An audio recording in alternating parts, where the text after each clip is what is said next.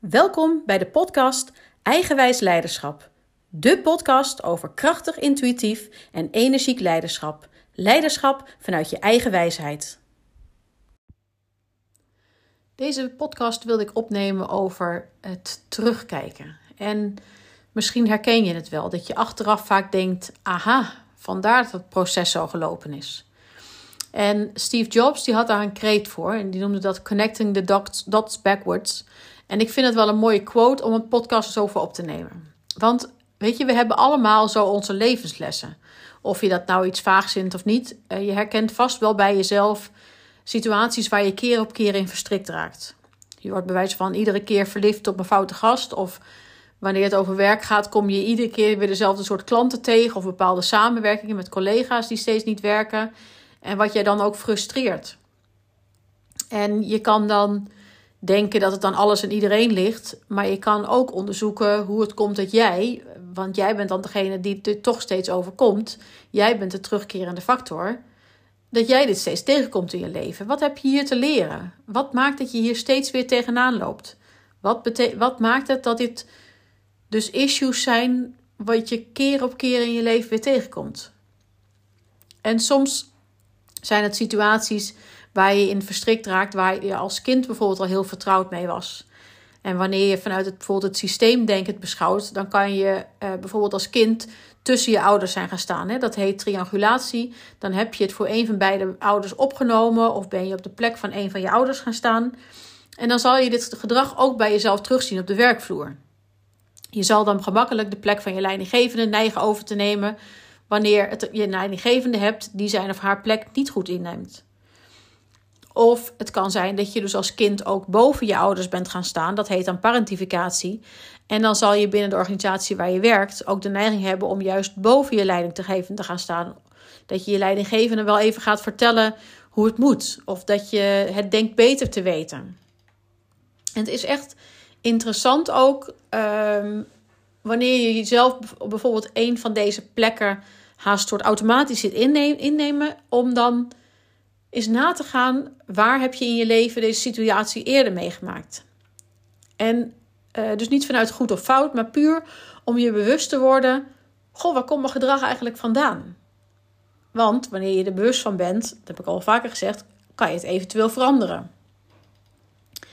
En nou, dus inderdaad, kijkend naar die familiesituatie. Van, kijk, stel ook um, je vader of je moeder is overleden, of je ouders zijn al gescheiden op jonge leeftijd. Dan kan het dus heel goed zo zijn dat je een plek hebt ingenomen van een van de ouders. Onbewust of bewust, dat maakt eigenlijk niet uit. Misschien ook wel licht geforceerd of gedwongen door de andere ouder, zonder dat die het dan weer doorheeft, omdat die ook in, in zijn of haar eigen proces zat. Maar je neemt dan een plek in binnen het gezin wat eigenlijk niet jouw plek is. Je neemt een plek in van de ouder in plaats van de plek in van het kind, wat jouw eigenlijke plek is. En dat maakt vervolgens dat dit een plek is wat je de rest van je leven makkelijk zal, zal innemen. En uh, dat geldt overigens natuurlijk ook als je ouders niet gescheiden zijn of niet overleden zijn. Kijk, het kan gewoon zijn dat, dat soms, uh, om wat voor reden dan ook, een van je ouders niet, ehm, niet aanwezig was. Uh, dan wel geestelijk niet aanwezig, dan wel lichamelijk niet aanwezig. Maar die was er niet voor jou. Of je hebt inderdaad minder kind kunnen zijn. Of nou ja, bedenk het maar. Maar er zijn allerlei situaties te bedenken waardoor je op een bepaalde plek bent gaan staan wat niet jouw plek is. En eh, nogmaals, dan, dan betekent dat dus ook vaak dat je in organisaties, want we nemen ons allemaal ons eigen familiesysteem ook mee binnen de organisatie waar we werken. Uh, neem je een bepaalde plek ook in. Omdat je dat zo geleerd hebt. Omdat die plek ook heel vertrouwd aanvoelt voor je. Het is een plek die je heel goed kent. En uh, je zal dan dus ook gemakkelijk in je werk een niveautje hoger gaan staan. Op niveau dus inderdaad van jouw leidinggevende of dienstrol overnemen. En niet goed of fout, maar ook in dit geval niet jouw plek. En vaak kan je uh, niet in het moment de situatie zien of de levenles zien. Uh, en waarvoor iets goed was, maar achteraf vaak wel. En wanneer je je eigen leven dus ook eens nagaat en moeilijke situaties afgaat en afpelt, misschien zie je dan wel een rode lijn. Misschien is er wel iets wat je in elke situatie ziet terugkomen. En met een beetje mazzel kan je naar een poosje terugkijken en denken: Yes, ik ben ontgroeid. Ik heb ervan geleerd. En dat gaat dus met grote dingen in je leven zo, maar natuurlijk ook met kleine dingen. Misschien luister ik deze podcast over een paar jaar terug en dan denk ik: jeetje, dat ik het daar toen over had. Of goh, wat klink ik daar nog onwetend. Ja, ik weet niet wat ik de komende jaren nog ga leren of waar ik nog tegenaan ga lopen. Ik zal vast anders klinken. De wereldproblemen zijn wellicht ook weer van andere orde. Je weet het niet. Ik weet het niet. Ik bedoel, ik heb uh, vaak gedacht, ook wel zeggen, als ik, terug, ik terugkijk, heb ik vaak gedacht, ja, dat, dat ik dacht ook van, goh, kon ik maar een halfjaartje even verder kijken. Want als ik even kan zien hoe ik er over een half jaar bij zit, dan is de situatie waar ik nu in zit misschien wel minder erg. Maar ja, zo werkt het helaas natuurlijk niet. Ik kon dan alleen uh, een half jaar later terugkijken en bedenken: ja, ik ben weer een stapje verder. Of juist, uh, damn, ik zit nog steeds in dezelfde situatie. Maar ja, dat is dus met alles. Wanneer je kan terugkijken, kan relativeren, dingen kan herkennen, dan betekent het dus dat je je bewuster van iets geworden bent. En op het moment dat het dus bewust is, uh, dat het dan aan de oppervlakte gekomen is, dan kan je er iets mee.